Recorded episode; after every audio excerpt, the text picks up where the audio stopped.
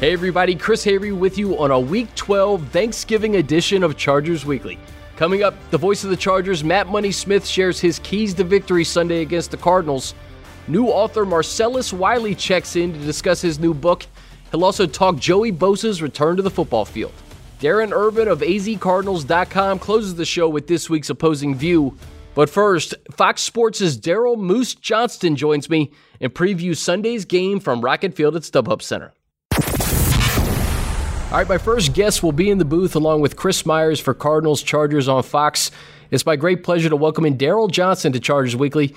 Daryl, excited to welcome you to Los Angeles. How you doing? I'm well. I'm well. Looking forward to it. Well, the Chargers' six game winning streak was snapped Sunday by the Broncos, 23 22. Tough loss. And in comes this Cardinals team with rookie quarterback Josh Rosen, who's been playing better each week. They lost to the Raiders 23 21. But what intrigues you about this matchup at first glance, Daryl? The response of the Chargers. Um, you know, for me, there, was a lot of positives going on. You mentioned the six game winning streak. Um, you know, kind of finding different ways to win games. Um, and, and then also maybe kind of putting some of the history of the franchise behind them a little bit, and then it kind of bounced back on them against the Broncos. So I, I'm very anxious to see what the response is. That's a game uh, that they should have won. They were in control at the end. Uh, opportunities during the the course of the game to really separate, and they didn't take advantage of them. So I'm really looking forward to the response of the Chargers. And then really, you probably have to say the same thing about Arizona. Um, you know, I think that that was a game that they probably expected to win. So we've got two teams that that should come into this matchup with something to prove, uh, especially that uh, the, the way they performed last week was was not up to their standard. Yeah, you know, you rewind to that Broncos game. There are two turnovers. Philip Rivers hasn't thrown two interceptions in a game all season. Fourteen penalties. I, I think the silver lining for the Chargers. These are correctable mistakes. You cut those penalties in half. You, you probably win that game against the Broncos. Yes, uh, without a doubt. But the, the turnovers is still the, the, the big thing. Um, and and then even that, you know, I, I think the end of the game, even with the clock management, um, you know, the incomplete pass uh, that stops the clock, and the Denver Broncos have no timeouts left. Uh, you still put them down at their ten yard line. So. Uh, did Philip Rivers make a mistake? Absolutely, absolutely. He knows that. Uh, you know, you, you could kind of tell as soon as the ball came off his hand. Uh, you know, he had, he had he had made the mistake. Um, but you, your defense had played well, you know, during the course of the game, and you expect them to to be able to hold there. So uh, one of the things that we've heard a lot of the teams talk about this season is that element of complementary football. Uh, when one side's down, the other side lifts up. Uh, when when one when one side is struggling, the other one picks up the slack. So in a situation like that, a mistake made by the by the Chargers offense, uh, you, you expect your defense to come out uh, and be able to make a stop. Um, so uh, just even the course of the day, you know, a, a Broncos offensive line that that had some injuries in it, and, and you're going up against a front with Joey Bosa coming back, and, and still just not a lot of pressure on Case Keenum. So a lot of things to look at. People will look at the penalties, they'll look at the turnovers, they'll look at that clock management thing, but uh, a lot of co- a lot of correctable areas for the for the Chargers. You know, I think it's a great example too. The talent differential in this league from from one to thirty two is so thin, and it does come down to a few plays. And the Chargers, frankly, have been beneficiaries during their six game winning streak. You know, you have, you have that tipped two point conversion in London to beat the Titans twenty nineteen. Uh, you have a, a close game in Seattle, and that Chargers defense has shown time and time again that they can make those stops. They had a fourth down stop in the first half. Uh, they weren't able to, to get it done at the end of the game, but I think it's just a great example of just how close talent wise this league is from 1 to 32. Yeah, yeah, and you, are going to have a few teams at the top. Uh, you know, we saw a couple of those guys on Monday night playing uh, in, in, the shootout with the Rams and the Chiefs. Uh, you, you got to put the Saints there at the top, but, but I thought, you know, the Chargers were kind of on that fringe. Are, are, are they going to move into that elite or are they going to stay here near the top of this group that's next? And then we've got a group down at the bottom. And, and that's where, you know, you find Arizona, you find Oakland, you find San Francisco down there. Um, and I think that, that Arizona really felt as the season had gone on with the new coaching change, they were ready to take that next step from the, we're going to get out of the bottom and get into that middle of the pack. Um, you know, the Chargers, are we going to get it out of that middle of the pack and maybe get into that, that elite level? And, and it was a great opportunity for them you know, to sit there at, at eight and two and be able to say, hey, the only two teams that have beat us are the Chiefs and the Rams, and, and that's a that's a pretty good that's a pretty good uh, statement to be able to tell people. And and you pointed out there's some close games. They found ways to win them, but it doesn't matter. There's no style points in the NFL. Eight and two with your only losses to the Chiefs and the Rams. uh, would have been a great position for the Chargers to be in. Offensively, you could talk about a lot of players from Philip Rivers to Keenan Allen, who's come on late, two touchdowns his last two weeks. Uh, but Melvin Gordon is having a career year, Daryl. Almost 1,200 total yards, 11 total touchdowns. By far the best start to his career. What have you seen from Melvin uh, over this first half of the season? Kind of doing what we've seen uh, Todd Gurley do for the Rams, uh, what we see uh, uh, Ezekiel Elliott doing for the Cowboys the last couple of weeks um, you know, not just as a running back in the running game, but also uh, a receiver out of the backfield. And, and those guys are dynamic, and and they really kind of shift the game when you can get those guys matched up uh, in your passing game in favorable ways. Uh, it, it's just such a it's such a stress on the defense. So, um, you know, I think I think that Melvin is doing the things that that this franchise expected when he was brought in, and it's great to see him healthy and playing well and playing consistent. Um, when you have the ability to come to the line of scrimmage and the defense, number one, everybody says it from week to week when we talk, you know, we've got to stop the run. We've got to stop the run. We're going to try and, uh, we're going to try and force them to be one dimensional and throw the football and, and, let our two edge rushers get after that quarterback. Uh, you know, that, that, that's hard to do, uh, when you've got a guy like, uh, uh you know, Melvin Gordon in the backfield. So, um, then you've got your skill positions on the outside. And, and I've always been a huge Philip Rivers fan. You know, I, I do an interview with, with Philip, you know, every time we have him and I walk away a little bit smarter uh, you know, in the game of football after chatting with Phillips. So, um, you know, you've got a great guy there kind of coordinating everything. So, you know, the skill players on the outside, uh, you know, a, a, great running back behind you. And then, and I'm a big Austin Ekeler fan. I love the changeup that's kind of become the new weapon for these offenses around the league. Uh, we, we see New Orleans do it with Kamara. We see, uh, the uh, obviously the the Chiefs doing it with Tyreek Hill, uh, the Bears doing it with Tarik Cohen. Uh, it's this unique running back that can create matchups uh, on the outside as well. So uh, th- there's a lot of there's a lot of talent on this offense, and, and I was surprised to see it struggle uh, against the Broncos last week. Yeah, that one-two punch you mentioned in the backfield, Gordon and Ekeler. Another guy in that backfield, a position you're very familiar with, Daryl. Derek Watt opening up holes for for Melvin. He's done a lot of the dirty work this year, and he's really an unsung hero. You don't hear a lot about Derek Watt. How important is that fullback for a guy like uh, Melvin Gordon to get a few extra yards on each carry? Yeah, the one thing that I think uh, gets overlooked with the fullback, I mean, these defensive players are becoming so dynamic inside. Uh, there's a very unique type of defensive tackle that we can see throughout the NFL now. The you know the six foot four, six foot five, 320 pound guy that's that's very very quick, and, and sometimes you'll you'll have that guy right in the face of the running back, and and when you have that fullback there. Um, you know, he can cover that guy up. He gives the a, a, a maybe a, a play that looked like it was going to be a negative play an opportunity to be a positive. And where you've got somebody as talented as Melvin Gordon, you know, behind Derek Watt carrying the ball. Um, you know, his ability to to make up for a mistake and uh, in the offensive line in front of him, or just a great play by one of the defensive players, uh, you give that that running play a chance. So it, it's not so much just what they're doing when they're executing the run game efficiently, but it's also when the defense makes a play and you've got that guy in between your running back and the tackler, uh, and he can give Melvin an opportunity for a positive play. You flip it over to the Cardinals, Daryl. Josh Rosen, he's been sacked 22 times this year, but was kept pretty clean against the Raiders. I think he was only hit once, sacked once. Uh, what have you seen from Rosen from you know the beginning of the season where he struggled a little bit? Uh, he only had nine completions against the Raiders, but he threw three touchdowns. Yeah, just the growth, um, and it's one of the things that we hear these quarterbacks say. I mean, there was always that that question of would you like your your new franchise quarterback to have the opportunity to be on the sideline, to learn the game from the sideline, to watch a veteran player, uh, to be in those meetings, to grow during the course of the year, um, you know, w- without having all that added pressure of carrying the franchise, or do you want to put him right out on the field and, and let him learn on the fly?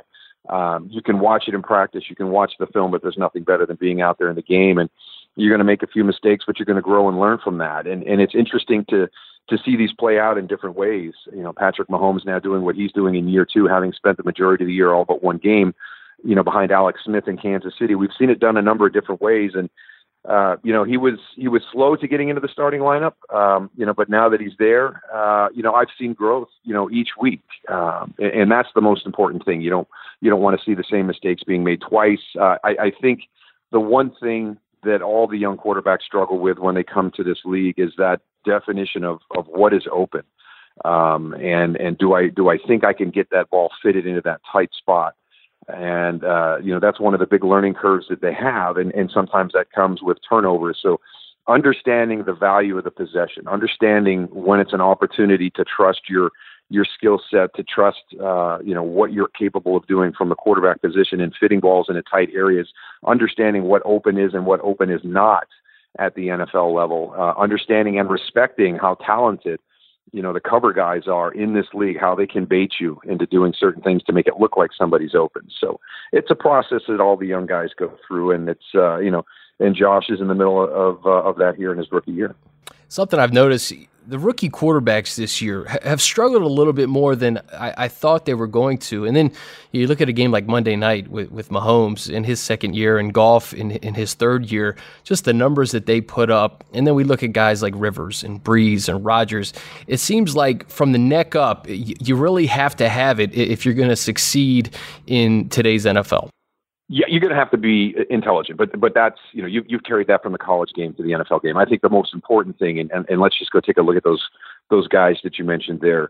Uh, Patrick Mahomes is a young guy, dynamic guy. Um, you know the Kansas City Chiefs move up to grab him uh, at number ten, but look what he has around him. He has a he has a very unique tight end in Travis Kelce.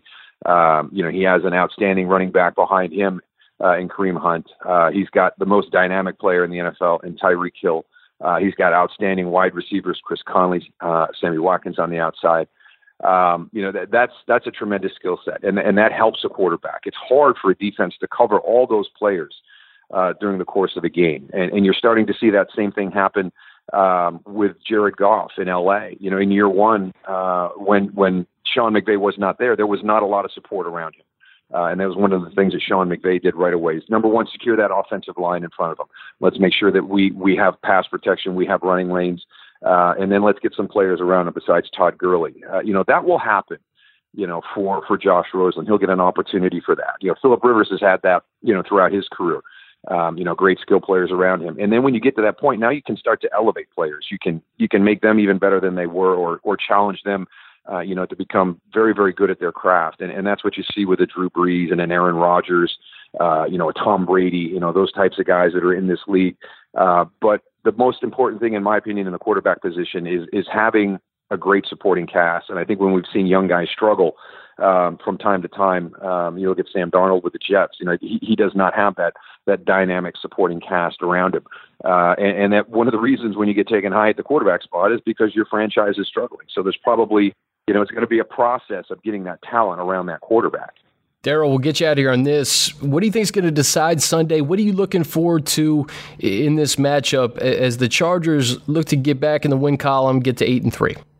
I think the big thing is, is, is defensively they have to take advantage of an offensive line uh, that, that's a little beat up. The Broncos were a little beat up last week, and they didn't take advantage of that. They've got another offensive line that uh, that's struggling a little bit. They can't let David Johnson get moving. Um, you know that that makes everything click, and and that's why you know coordinators will always tell us, you know, we got to stop the run. Even in this pass happy NFL game, when that running game starts to move, and you can see the progress, you know, over the last couple of weeks that the Cardinals have made uh, with the success that David Johnson has had you know, running the football. And, and now everything starts to open up because you have to change what you're doing defensively. So the the one thing that uh, that the Chargers need to do is make sure that running game doesn't start, take advantage of an offensive line that's kind of in flux right now with some injuries, and and then really to me the response uh, by by Philip Rivers on the offensive side of the ball.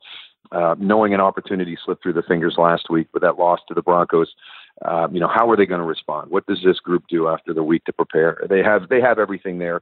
They have good matchups on the outside, uh, as you pointed out. You know, Melvin Gordon's having a uh, an outstanding season. They, they've got everything in place right now. This is a game uh, that they should take care of their business, uh, but that was a game last week that they should have taken care of their business, and that's one of the things that a really good team does. Uh, it, when it's a winnable game, they win those. Uh, there, there are no style points. It doesn't matter you know, if, if they have that that timing issue at the end of the game and the defense comes on the fields and they shut the Broncos down and you win that game, uh, you know, nobody's going to look back at it, you know, you know, four or five weeks from now as you're getting ready for the playoffs and, and ask how you won that game. You just see the, the W in the column. So, um, you know, that's the big thing. Take care of your business when you've got a team that, that you're better than. And, and you, we talked about that that parity that exists in the league. Uh, but, but there are certain matchups where where one team, if they play the, to the way that they're supposed to play, they take care of their business, they should win the game. Uh, and, and, this is one of those games that the Chargers should be able to handle the Arizona Cardinals. Um, and, and we'll see how they respond to that. Daryl Johnston, Fox Sports. Daryl, I appreciate the time. Happy Thanksgiving, and I look forward to seeing you at StubHub Center. Yeah, happy Thanksgiving to you as well. All right, guys, before we get to money, I want to tell you that the Los Angeles Chargers rely on Bose QC35 headphones 2 to block out distractions and focus on what matters most. The same powerful noise canceling technology helps you concentrate on your music, your work, maybe this podcast, or whatever you're passionate about. Learn more at Bose.com slash Chargers. Bose, the official headphones of the LA Chargers. All right, welcome back to Chargers Weekly. Here with Matt Money Smith, and it's been a while, Money. It has been like five uh, weeks, maybe. Yeah, a little bit of uh, schedule issues with uh, multiple gigs, and we were on the road and all that sort of stuff. It's good to be back in our comfortable digs, having a conversation with you about the Chargers. Yeah, well, we're going to put the Broncos in the rear view now. A lot of plays in there that were really frustrating. You know, you could talk about the penalties, you could talk about some of the the clock management, miscommunication. What was what was the most frustrating for you? Well, penalties. I think that's where it all starts. Uh, the the fact that you get a first and goal from the eight, next thing you know, you're kicking a field goal. Again, you get into the red zone, and again, you find yourself in the high red zone. Um, it, it, was the penalties. You know, you take those out, and I, I think you score a touchdown on that first drive. You find yourself up and I, I think we're not having the conversation uh, about miscommunication between Melvin and Philip about, wow, a 15 year vet throwing a ball into the dirt when a team doesn't have any timeouts. Like, just so un Philip Rivers like. I, I think the penalties if you erase half of them, that's gone. They're, they're scoring touchdowns instead Seven of field in the goals. First quarter money. Yeah. You know, like I said, those. I think it was. I don't know if it was back to back or if it was back to back to back. Um, in the first quarter when they had their initial drive, where they could have scored a touchdown, and instead they had to settle for three because of a holding, because of a false start, uh, when they had first and goal from the eight. I think that just set the tone for the day. If you erase those two or three penalties on that drive, you go up seven nothing after forcing a three and out. And remember, the very next possession, they forced a three and out again. Then I think you kind of just set the tone for the entire afternoon and you end up rolling the Broncos. And the defense has made its money on getting stops the last few weeks, whether it was in Oakland, that fourth and goal, uh, the Tennessee two point conversion, uh, Seattle at the end of the game, mm-hmm. and uh, the, the Broncos offense goes the length of the field on them. Uh, it's something that they're not used to, really. And I think, you know, I think certainly focus on it, especially because of the missed tackles uh, on that drive, you know, specifically. And look, I, I think I think it's fair to to, to cut Jaleel some slack because he is playing out of position. He's not a high safety; he's a box safety, sure. and and he is he's doing the best he can. But I think that's something that's going to have to be talked about um, because they do find themselves in those positions more often. Um, and I don't think it's fair to Jaleel. That's just not his natural position, and to force him into that because Derwin's so good in the box and playing strong, uh, you're going to end up having plays like that where he's got to cover more ground than perhaps he's used to. But I think that just kind of even before all of that, it's you can't keep asking that group to do it. You know, the offense had a chance to not have to lean on the defense for once, and all they had to do was convert a second and three and a miscommunication, not even miscommunication, a blown assignment by Melvin. And he said it. I blew it. You know, I was supposed to go one direction. I went the wrong direction. It results in a four yard sack instead of a first and, and whatever, first and 10, and you take four knees and or three knees and everybody's happy. I talked to a pair of the linebackers, uh, Zubnar and, and Emanuel, yesterday, and I think he said that Philip mentioned, hey, listen, we got away with some of this stuff during the six game winning streak that we didn't get away with against the Broncos. And it's just, it's a time to refocus. Clean it up. You got to clean it up. And, and, you could do that against the, the Arizona Cardinals. I watched that game on Game Pass. It was a, it was a tough the Raider watch with Cardinal the Raiders. Game? Yeah, yeah. Terrible. It was, it was, it was two bad teams. Uh, 23 21. The Cardinals, listen, nine completions for Josh Rosen, three touchdowns. Uh, what do you make of this Cardinals team? I know you've seen them the past few weeks. Well, they, you know, I thought they were going to have a pretty good offensive line. Just looking at it on paper when we played him in the when when, when the Chargers played him in the preseason. I'm like, okay, first rounder, first rounder, first rounder, first rounder, first rounder. Wow, okay, okay well, yeah, yeah, I get it. You got David Johnson back healthy. You got a rookie quarterback or Sam Bradford who's good when you keep him upright. So you invest in Pugh and first rounders on your offensive line this could be a good team. Look Plus, out. You got a bell cow in the backfield. Exactly. It, it, coming back fully healthy after a full season of rest. A full service three down back who can dominate a game. And that offensive line has just been bad, uh, really, really bad. And you combine a bad O line with a rookie quarterback, and you're going to have trouble. And, and that's certainly been the case this season. They still have good pieces at every level of the defense. Chandler Jones, I like Deone Bucannon flying around at that linebacker spot. Obviously, Pat Peterson. So they're, a, they're they've got good players. They got individual pieces for sure. Exactly, but the units aren't good. Rose has been sacked 22 times this year. Uh, he was only sacked once against the Raiders, but the Raiders, I believe, have nine sacks all year. So you kind of throw that out the window.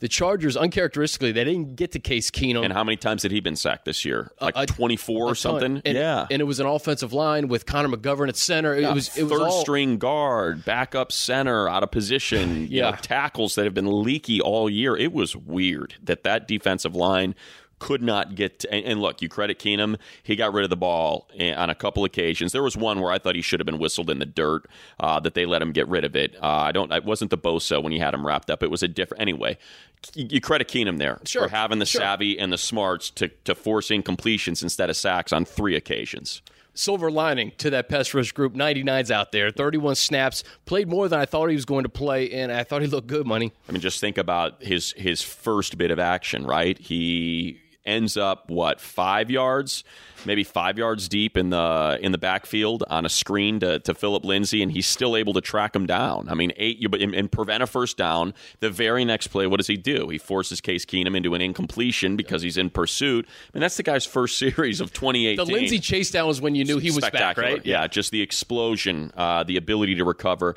and then I thought the other signature play for Bosa was just because he doesn't get enough credit, and I said this to Haley after the game for his instincts and his smarts, and recognizing that screen to Heuerman was set up. And as he is full bore about to get after Case before he can let go of that screen pass over his head, stops, shifts, and immediately covers Heuerman and forces an incompletion. I mean, those are the things that that Bosa brings that I think don't show up in a stat sheet that you have to watch every play to recognize. I mean, this he's just he's one of the best, if not the best, in the game. And you get a couple of weeks to to get him ramped up for the home stretch in December, and it was good to see him out there. Melvin Ingram doing his thing. Derwin James, actually, we just saw the news that he's the leading vote getter at free safety in the AFC for the Pro makes Bowl. Sense. So yeah, yeah I mean, he's leading sense. the team in tackles. He's he's doing his thing and he makes he, he may, again you know kind of very similar to what we just mentioned with with Bosa makes so many plays that unless you watch the entire game and every single play you're not going to know.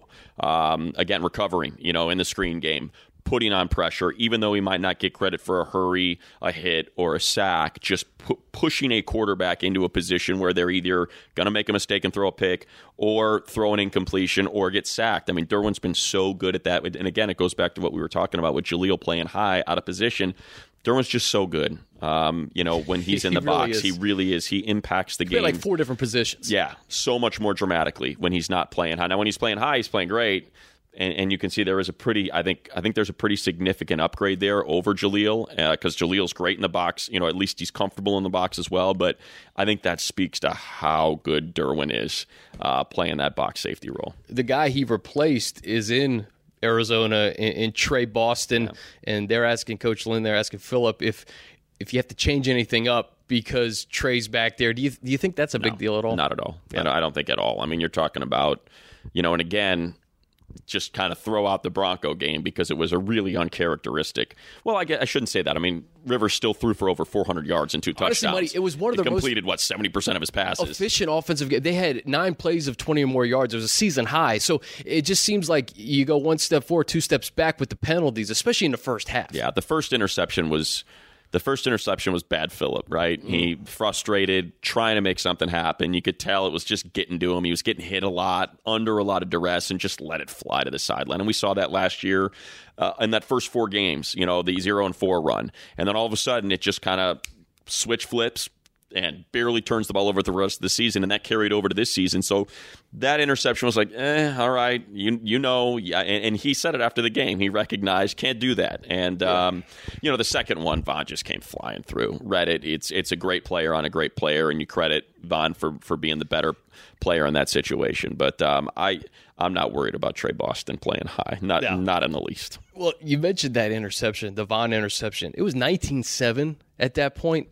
About to be scored- 22. It was about to be a wrap. It Yeah. was about Yeah, to it was be either going to be 22 or more. You know, it would have been 22 or 27 to seven, and that would have been it. You know, and and unfortunately, uh, Von Miller, who's arguably the greatest pass rusher in the NFL right now, made a play. He could wreck a game. Yeah, and he and he look, he came in with ten sacks. He had a couple sacks, had pressures all over the place. I mean, so much so that Tevi had to come out of the game because he was just, you know, I guess they didn't want to commit more help to Tevi's side, um, personnel wise. So that's it's just yeah, it's a great player making a play, You know, a player change the game. You know, a player on the Cardinals that I think you're going to have to account for, not only special teams but also on offense. Christian Kirk. You remember that game? Punt where he- return, turf monster got Yeah, him. yeah, he tripped. Yeah. He would have had a surefire touchdown. He's had a 44 yard punt return money. He's had a 75 yard touchdown. He had a 59 yard bubble screen touchdown. Uh, he's one of those players. He's not close to Tyreek Hill. I'm just saying that he could change a game with one play. You got to account for him. Well, I think it's also important to note. Uh, and not to pile on someone who can't defend himself, but who was punting. And as someone who watched it all last year and this year, Drew Kaser really likes his leg and likes to show off how hard he can kick a ball. And we saw it last year routinely outkick his coverage. And while Donnie Jones does not have a big leg like a lot of other punters do, look at the return yards. You know, Savvy. he is I think top five in in return yards. So even though he, if you look at his gross numbers, he's at the bottom of the league. Don't care about gross. Care about net. Doesn't matter, And the net numbers are really good with Donnie Jones. So I feel a lot better about saying, okay, I don't. I don't need to worry about carrying over what we saw at least in the game, the preseason game, that Christian Kirk should have scored a touchdown on a punt because Kaser out punted his coverage by about 20 yards like Sure, he did sure. routinely. Yeah.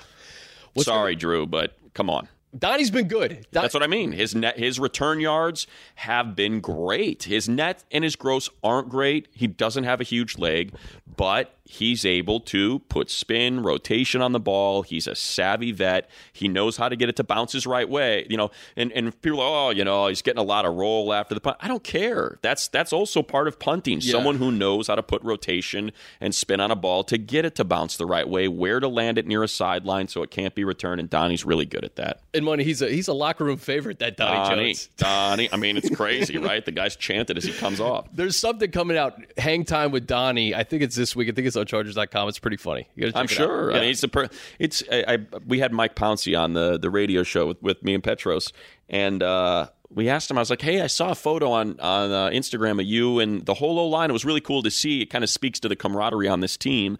You know, it was Michael Schofield and his wife. For those that don't know, played hockey, Olympic hockey. So they went the Ducks game, right? to, to the Ducks game. So the whole O line is there, and I'm like, oh, cool. There's there, there's Feeney and there's Pouncey and there's there is it. Is Donnie? that is that Badgley and is that Donnie Jones?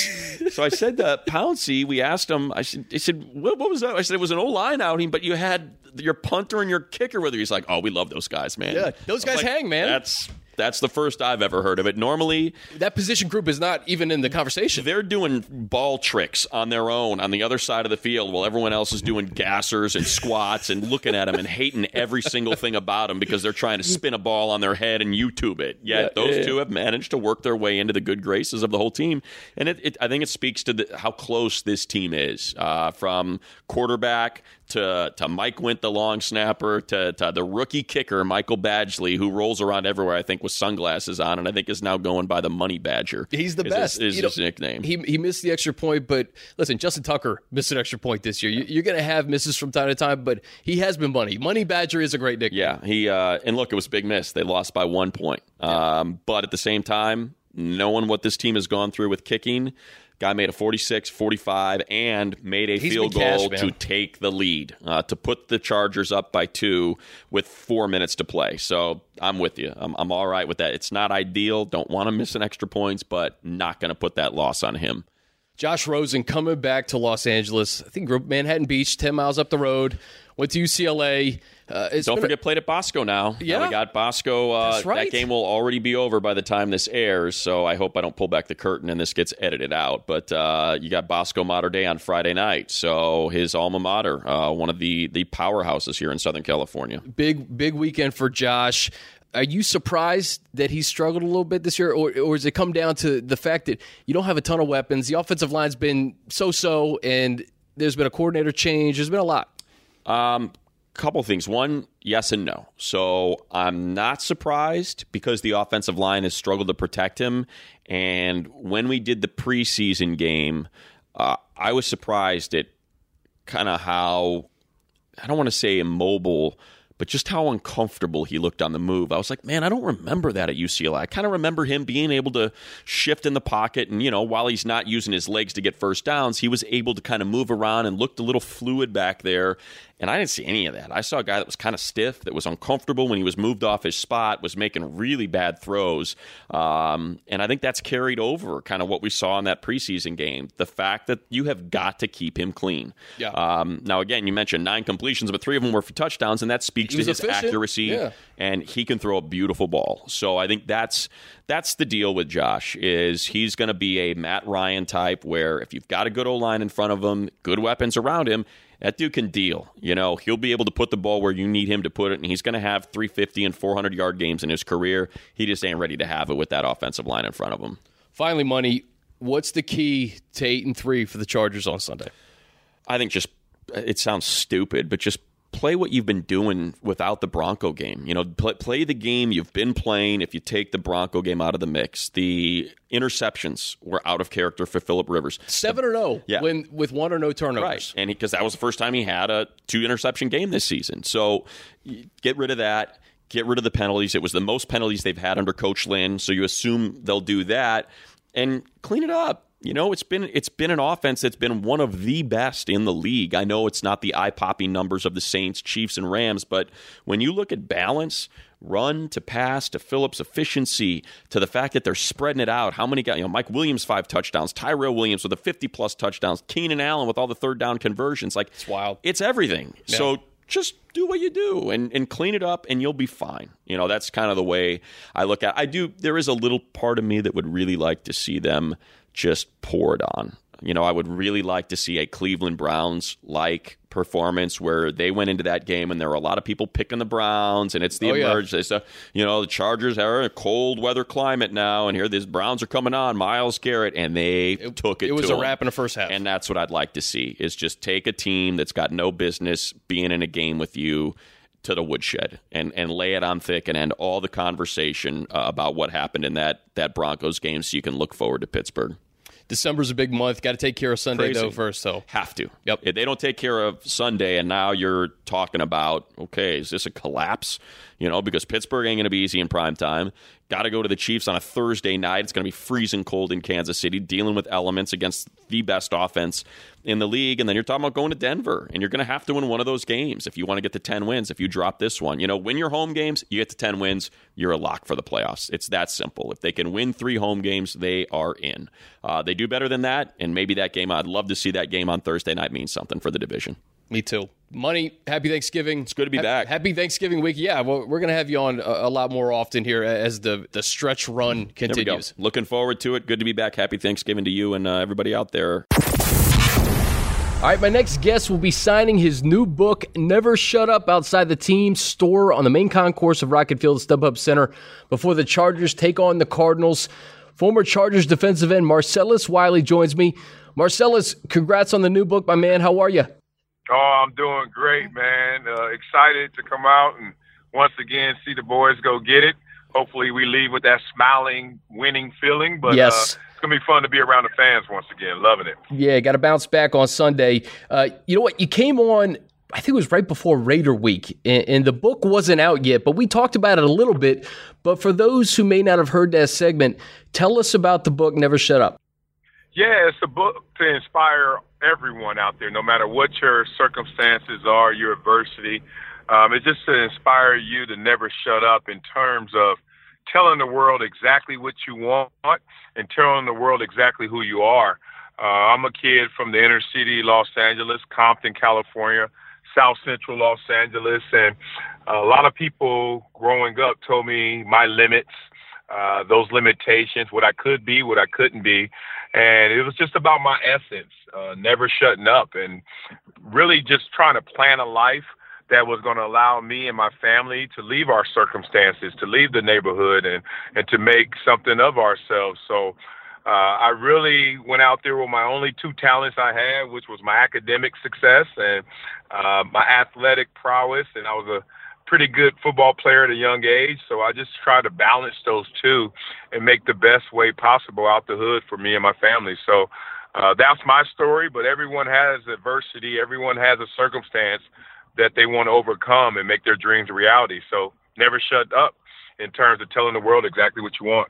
No doubt about that. Marcellus, what motivated you to write the book, or, or when did you know that this was something that you wanted to do?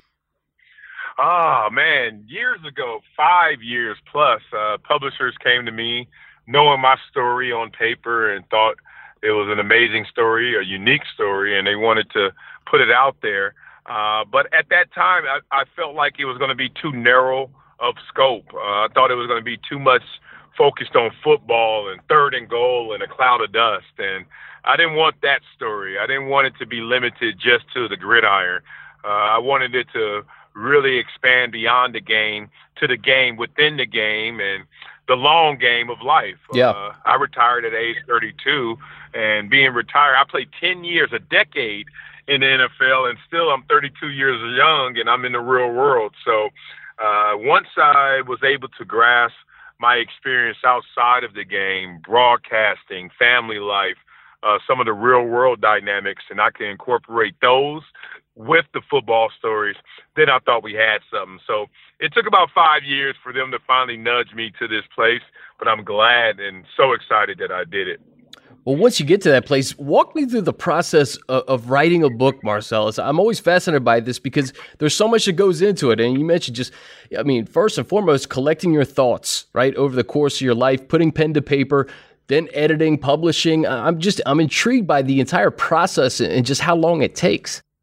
Yeah, it's a, it's a therapeutic process, but it's a daunting experience as well. Uh, what to put in, what not to put in. Uh, yeah. You you certainly are smart to have someone to bounce it off of, and I was blessed to have someone by the name of Chris Farah, uh, a writer, a guy who's working at Funny or Die, but just a a great guy that turned into a great friend and confidant who I could synthesize the, the book with. So, what do we put in? What do you not put in? Uh, what becomes story? What doesn't? Uh, it, it has to follow a theme. So, I think to synthesize it was critical. Uh, there's so many stories in this book, and there are even more stories not in this book just because uh, you're talking about a life yeah. of experiences, lifetime experiences, trying to put them all in within 300 pages. Uh, it, it, there's a lot more on the cutting room floor that is some great material. So you, you take that process, man, and you just plow through it every day and make sure you're consistent. And one day you look up, you actually got a book to read. That's why that was my next question is is how much did you have to take out? And then when, when you see what you have to take out, you're probably like, oh man, I, I kind of wish we kept that one in, you know? Oh, absolutely. There's so many stories, especially me being in the media.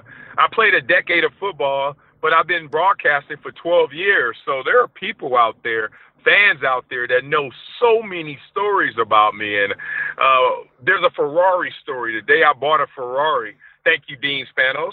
Uh, but the day I bought a Ferrari, and uh, that didn't go so well. The, the day I bought that Ferrari, and some people know that story, but that story is not in the book. So uh. there are countless examples like that. Uh, obviously, I had to protect my teammates.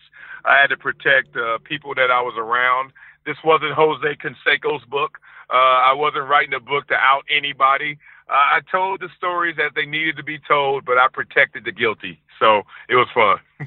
I bought the audio version. I just told you offline, and I said, by the way, it's already five stars. You said it doesn't matter anyway. You can't you can't change your, your life story, but it is five stars. And I joked with you about this, Marcellus. I was like, you know what? You have the voice to narrate the book, and you actually do narrate this book. And you, you touched on it briefly the last time we talked. You said that that was one of the more daunting tasks you've ever done. Oh my God, it was so daunting. I'm talking about three straight days, 21 hours of reading my own material beyond the, the, the, the weird feeling you get from just watching yourself work. But to read my own words, to read my own life, uh, first you read it and then you're like, okay, perfect context, good emotion, but uh, I, I stuttered over that word. Okay, let me do it again. Then you get the word right, but you're like, ah, got to make sure I put them in the right mind frame for that exact moment. It felt like I had to read every sentence at least three different times, man, and it was just crazy because I wanted to express and convey the energy and the emotion I had with every word, every line. Yeah. So uh, I'm flattered by how well it's selling. I'm flattered by uh, the rave reviews. Uh, but it's funny, as I was telling you, uh, this is one that is not it's not art for me. It's not like I went out there with a subjective experience and tried to persuade others or uh, impress others. I basically just kind of told my story, my life through my eyes and how I process the world. But I'm so glad and thankful that the reception has been so great for it so far. All right, one more about the book. Without giving anything away, Marcellus, what was your favorite moment or favorite part of the book that you got to tell? Ah, uh, I think it's really just when I achieved my dreams, and I, I think it was twofold. Uh, the first one was actually going to a college, a university, Columbia, uh, with a, such a great academic reputation, and just being the first in my family not only to graduate, but obviously to go to such an esteemed university. Uh, that was very rewarding. Uh, it's the road less traveled, especially for athletes. A lot of guys don't don't qualify, or even if they do qualify, don't choose to go to an Ivy League school. So to break down those barriers and to kind of poke fun at the the statistics that say you won't make it out of Columbia or the Ivy League, that was rewarding. But also just the entire NFL experience like everything I went through at the NFL, good, bad, ugly. Uh, so amazing to talk about because now you're sitting here in a different point of life, different level of enlightenment. Uh, I'm I'm dis I'm distanced from all the emotion of those moments, but now I can intellectually or logically look at them, and it's just fun to just realize you you did something that is a one in a million experience. Mm. So uh, just talking about all of that from being eight years old with a big helmet on and, and equipment that's too big for your body to finally being one of the big guys on the field, man, and having the crowd roar for you and having impressive years in the league. Uh, just to watch all that come full circle was a dream come true. Well, hey, man, I'm happy for your early success with this book. It's perfect for the holidays, Thanksgiving, Christmas coming up. Uh, and you'll be there at StubHub Center doing a little book signing outside the team store. So fans can come check you out pregame. Uh, let's, let's move to the Chargers. Number 99 was back on the field against the Broncos. Uh, listen, the Chargers stubbed their toe a little bit against Denver, but it, it was encouraging to see number 99 out there. It certainly was, man. Just to watch him come out there in pregame warmups and get ready, uh, you can just feel the energy change because he's been such a consistent pass rusher and excellent at it. Uh, his motor is undeniable, and his hand combat is second to none. So, um, you know, I went out there with very little expectations because one is about getting acclimated to the speed again, getting your conditioning, and you know, knocking a little rust off. But I still saw some some very positive plays from him as well, and uh, we know how great he is when everything is it, everything is working and everything is rolling. So I look forward to that. But once again, you're right. We did shoot ourselves in the foot. This is uh, not the first game I've seen the Chargers lose where I'm like, they actually won. They won the game, but they didn't win the scoreboard. Mm. So uh, those those are easier things to fix uh, than the opposite. So still holding the Chargers obviously in high regard. It's got to be frustrating for these guys, though. You know, w- when you were playing and you lose a game that you're supposed to win. You you look at the, the game, everything but the scoreboard. You mentioned uh, it was in the Chargers' favor. Are, are, those harder to get over, or or is it just hey, it, it's more motivation to go out there on Sunday and, and bounce back? Yeah, I think they're harder to get over emotionally because you know you let one go, you let one get away. Uh, that regret like you don't you don't get that bad taste out of your mouth until you get another win. Uh, but I think from a coaching staff and their perspective, they have to feel better about those games because look, it beats the alternative, which is look, if you're Denver, you're like we got our butts kicked, but we won a game. Uh, that's not a replicable formula. That's not something you want to duplicate game in, game out, get beat up, but win yeah. games. Um, I understand that we all want to win, but there's also a way that we want to win. There's something that about the process, about uh, being good in the running game, being good pass the game, playing defense, how all that culminates in a win. Because when that happens, then you have confidence. And then you also have a game plan that you can go out there and duplicate. But when you just kind of Mr. Magoo your way to it, and you're like, "Whoa, how do we end up winning this game?" Yeah, uh, confidence doesn't. You don't gain confidence in those moments, even though you may get a win.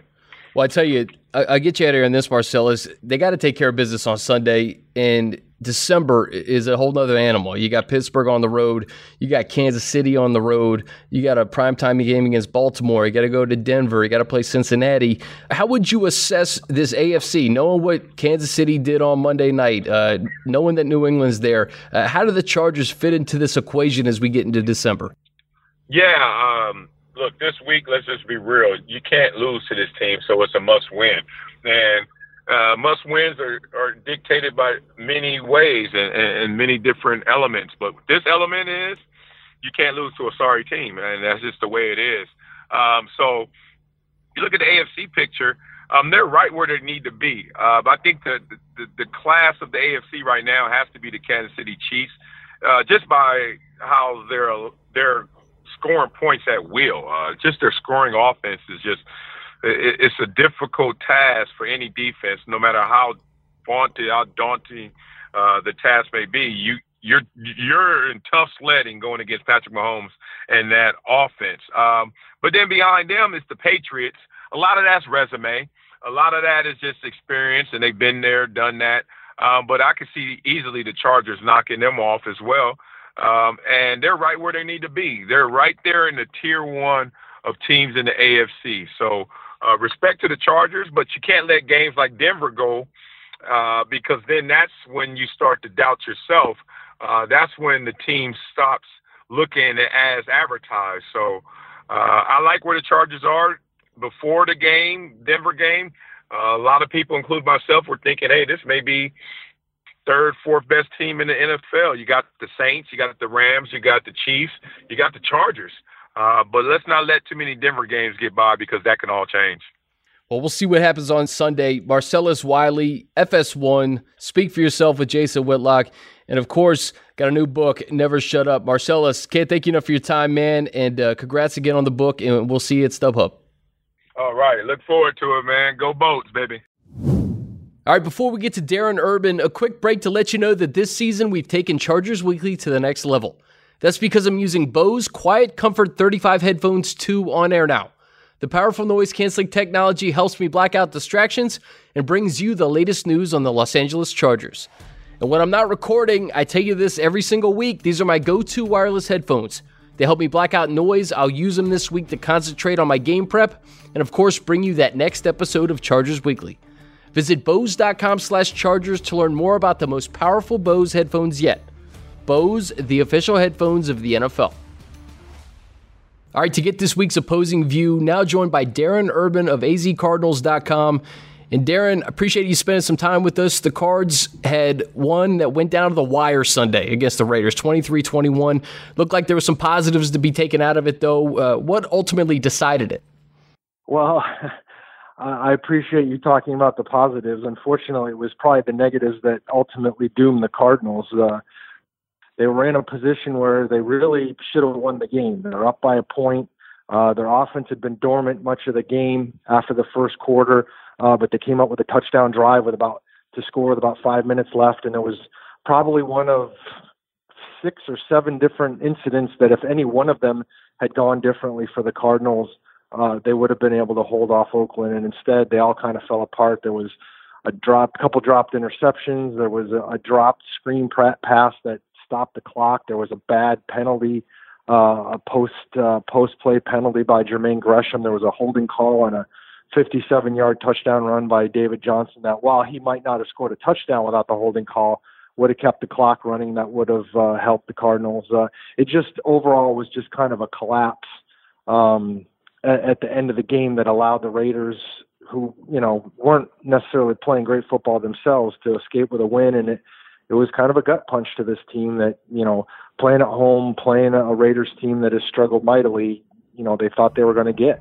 Yeah, you know, I, I see some parallels in the way that the Chargers lost, and that you lose by a point, and there were a, a myriad of things that happened throughout the course of the game that probably could have flipped it. So both teams coming off tough losses. Uh, what are the Cardinals saying about coming to Los Angeles on Sunday to play this Chargers team, Darren?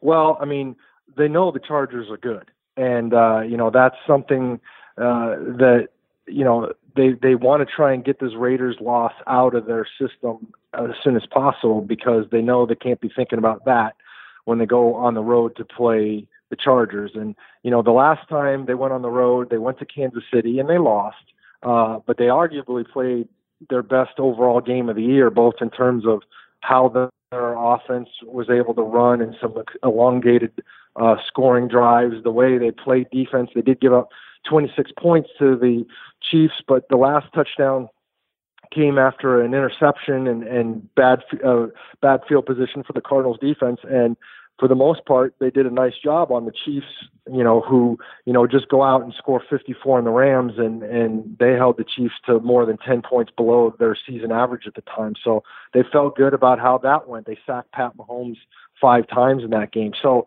um, they did do some good things so that to come back against the Raiders and and open up pretty well. They had two touchdowns in the first quarter. Their offense looked like it had some life. David Johnson had a great game, uh, but to to have the offense kind of go in the tank uh, for a chunk of the game and to have the defense kind of uh, give up too many yards there at the end to allow the game-winning field goal. Uh, that that was those were the steps back that were hard. So going into the Charger game um, you know, you know, you got somebody you're going to have to defend running the ball on Melvin Gordon, who, you know, the Cardinals have not been great against the run for big, big spots all year, and and that's a concern. Philip Rivers is a veteran quarterback who knows what he's doing, and obviously, defensively, I don't think anybody's going to argue that the Chargers have a better defense than the Raiders, and so this offense better figure some things out in a short amount of time. Well, offensively, it looks like Arizona has made more of a concerted effort just to get David Johnson the ball since Byron Leftwich took over the the play calling. Uh, when he had 25 carries, 137 yards against the Raiders. In in which ways has that offense changed since Leftwich took over the offense, Darren? Well, you you touched on the the most important point, which was getting David Johnson not only more involved, but uh, involved in different ways.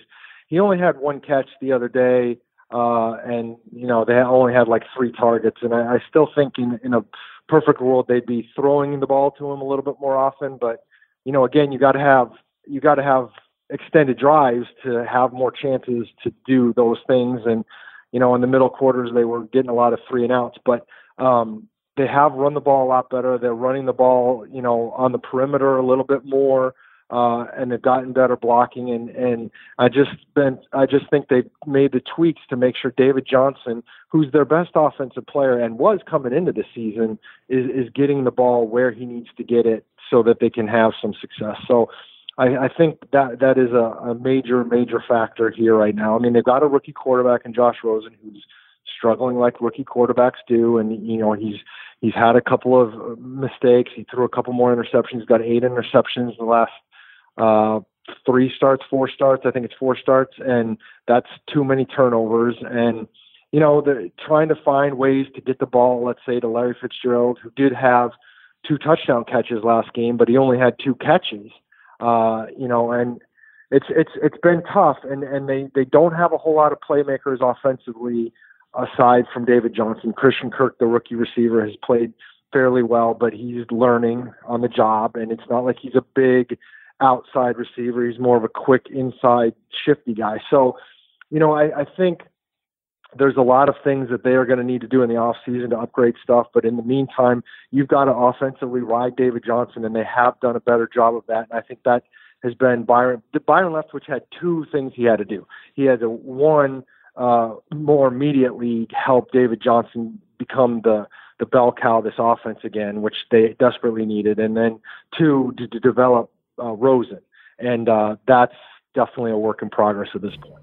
Well, it's a homecoming for Rosen. You mentioned just taking pressure off a rookie quarterback with David Johnson, but you know Rosen played his ball at UCLA. Obviously, he grew up in Manhattan Beach, about ten miles from StubHub Center. Uh, how much has he improved from his first start to present, Darren? I saw he only had nine completions. I think it was nine for twenty against the Raiders, but uh, there seems to be improvement each and every week. Well, I think I think there has there are things you can look at and then you feel like it's getting better, and then you, there's things you look at and you're like, mm, you you really like to have that be something you've checked off by now and that you're not still doing. I mean, uh, the Raiders game was a great example. He did throw three touchdown passes. Um, all of them were different varieties that that left you thinking, okay, the first one was a a beautiful 18 yard strike uh, in a perfect place in the back of the end zone to uh, Larry Fitzgerald over the defensive back. Uh, the second one, he audibled to a quick screen. I mean, in terms of the length of the play, it really had nothing to do with Josh Rosen, but the fact that he audibled, seeing that Christian Kirk had uh, an advantage being where he was on that side of the ball, and he whipped the ball out to him at the line of scrimmage, and Kirk was able to take it uh, 59 yards for a touchdown. So that was impressive. And then the last touchdown came uh, on a beautiful route by Larry Fitzgerald, actually, uh, but he put it on the money. And and those are the things you're like, okay. Um, but then you also see some other things where, you know, he's his first interception. There was a little bit of pressure, but he climbed in the pocket he just he hung a ball that was in a bad place and it got intercepted. And the the second interception was one where he kind of stared down the receiver and uh, it ended up deflecting off the receiver and the defensive back into the air. And you're like, okay, you'd rather not have that happen. And again, you're hoping that he, going forward, he'll have more weapons around him. But uh, you know, these are the things that I, again, there's a good and bad. You're absolutely taking things that you're liking out of every week, um, but he's definitely got to get more consistency. The offensive line and you know Josh Rosen, his success go hand in hand too. And I believe his first interception, he was hit by Maurice Hurst. I think it was Maurice Hurst, but he, he was only sacked once that game. He's been sacked 22 times this season. Has the offensive line gotten better the past couple of weeks, or was it just that you know you're playing the Raiders and they don't have a ton of pass rush? Yeah, I was going to say the Raiders got nine sacks total this year, so I mean that's the Raiders are just not a very good pass rushing team. So I, I don't want to go overboard. I mean, I I think when you were in Kansas City um, I think he ended up getting sacked five times, but three of them came at the very end of the game in the last half of the fourth quarter when they were down by, uh, you know, they were needing two touchdowns to have a chance, and that that's not a good recipe when you're on the road in Arrowhead to to have to pass every play. Uh, but up until that point, they had done all right because they were, um, you know, balancing the offense. When they're when they're a balanced offense in Kansas City, they had two long touchdown drives where it was you know, lots of runs, passes mixed in. It was it was basically textbook football if you're a you know one of those purist coaches where you're you're doing both a little running, a little bit of passing, just smart all the way around. The offensive line looks okay, you know, you can live with them, they're not great, but they they're solid. Um, it's it's when you're getting to the point where you're having to pass, and that's that's what's hurt them. They they've done a better job again with the way they've schemed things up with David Johnson, not only getting David the ball, but being able to run block. Um, but there are still some issues, uh, pass blocking, and again, there are many things that go into it. It's not just the line; it's it's Josh Rosen maybe holding the ball too long here and there. It's it's receivers that might not be able to get the separation they need. There's a there's there's issues across the offense that um, they're still going to need to work on the rest of this season and into next. Defensively, Darren, I look at this Cards defense, and you got a pair of all pros. You got Patrick Peterson uh, at corner. You got Chandler Jones, third in the NFL in sacks, 10 and a half. He has 30 sacks in his 42 games as a member of the Cardinals. Uh, what's been the biggest challenge for the defense this season when, when you talk about just giving up points? Because you, you have talented pieces there. It, it just seems like collectively it's been a little bit of a struggle there's been there's been two major Achilles heels. I think the the biggest one and the one I mentioned before is they they're having they have too many issues stopping the run, and it's not hundred percent of the time.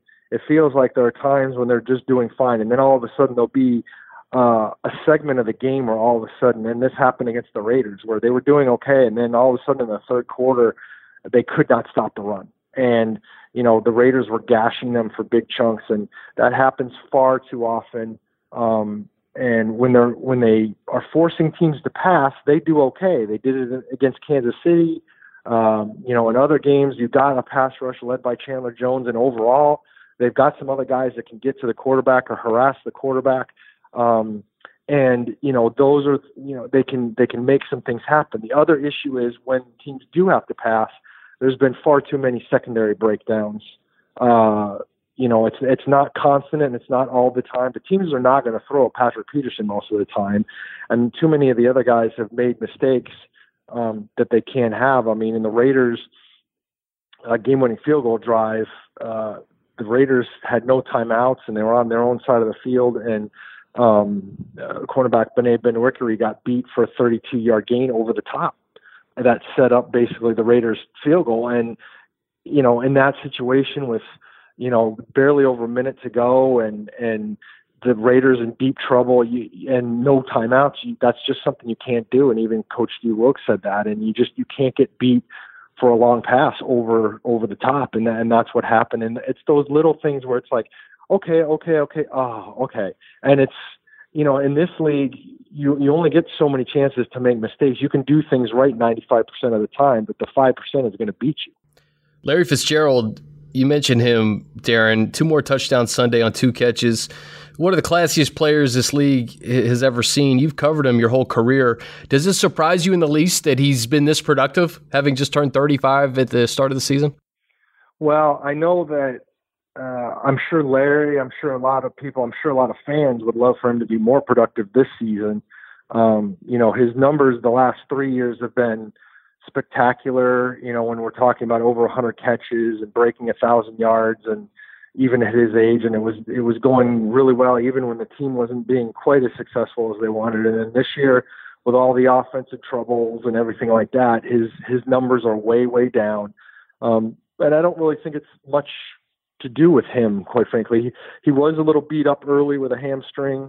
Um, but a lot of it just has to do with the ineffectiveness of the offense and the inability to have drives and and to have other guys take pressure off. I mean, one of the things David Johnson always did as a receiver a couple of years ago when he was healthy and having his great year was, you know, teams had to worry about him, and then Fitz might be able to use that as as a way to get open. But uh, Larry Fitzgerald, his talent is is still there. I mean, when you're 35, you're not the same player as when you're 26, and he knows that.